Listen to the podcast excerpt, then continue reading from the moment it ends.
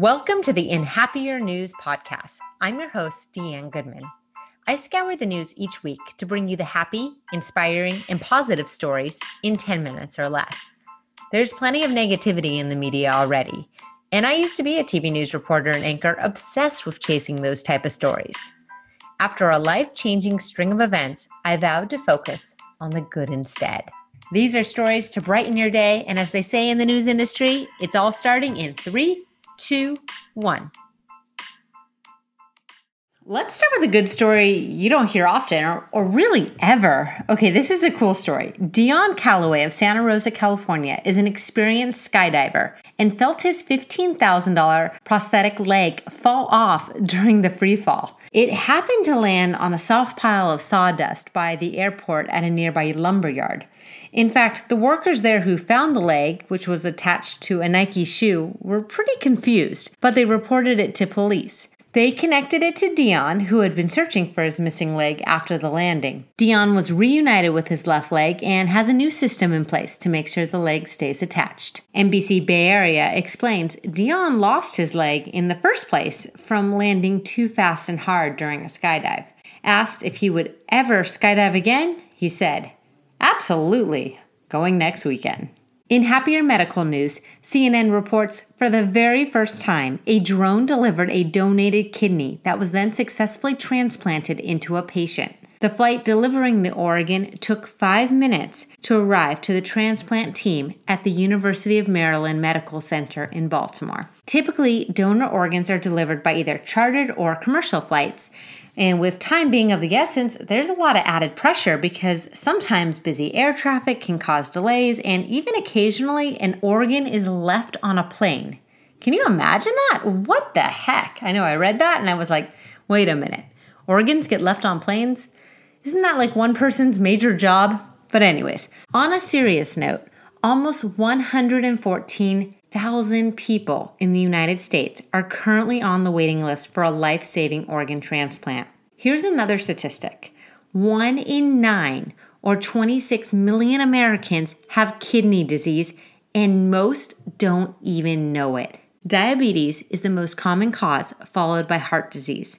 I know this is the In Happier News podcast, but prevention is so important. So if someone you know or yourself might be at risk, I've included a link in the show notes to kidneyfund.org, which has information on causes, symptoms, and treatments. Definitely check it out.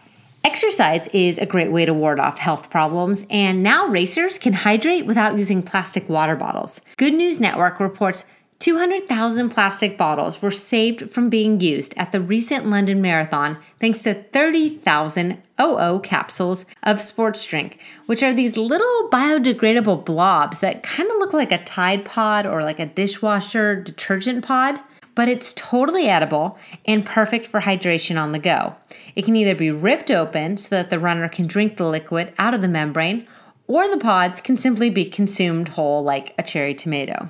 The Ooho packaging, which is made entirely out of sustainable seaweed extracts, only costs about 2 cents to make. I cannot wait to see these at races everywhere. I think it is such a great idea, and I definitely want to try one.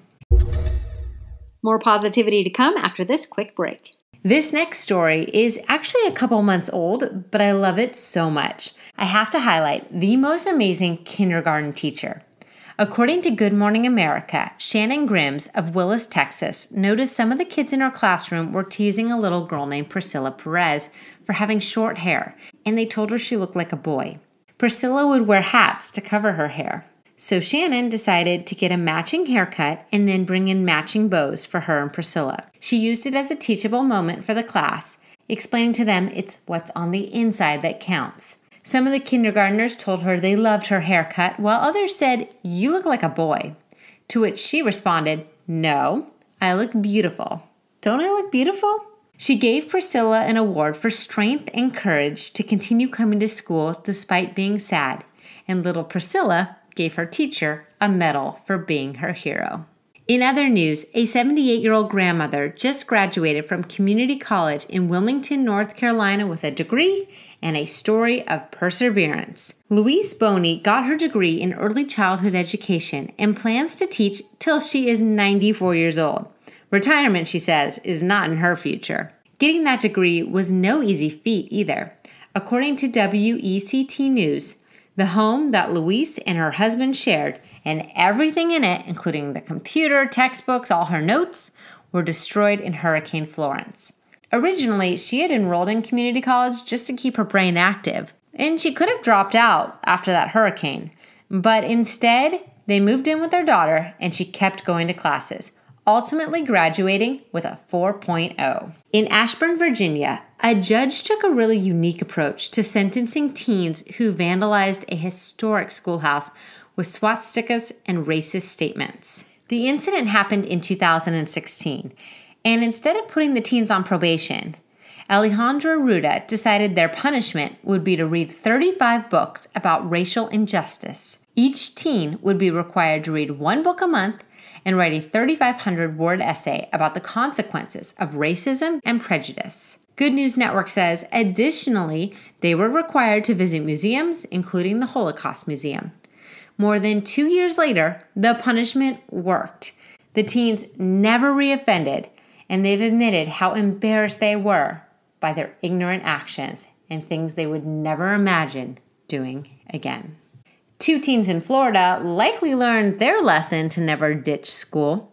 NBC San Diego says they were swimming off the coast during a senior skip day when strong currents pulled them out to sea. The Christ Church Academy students said they were holding on to each other and praying to God for help right before Captain Eric Wagner and his crew spotted them.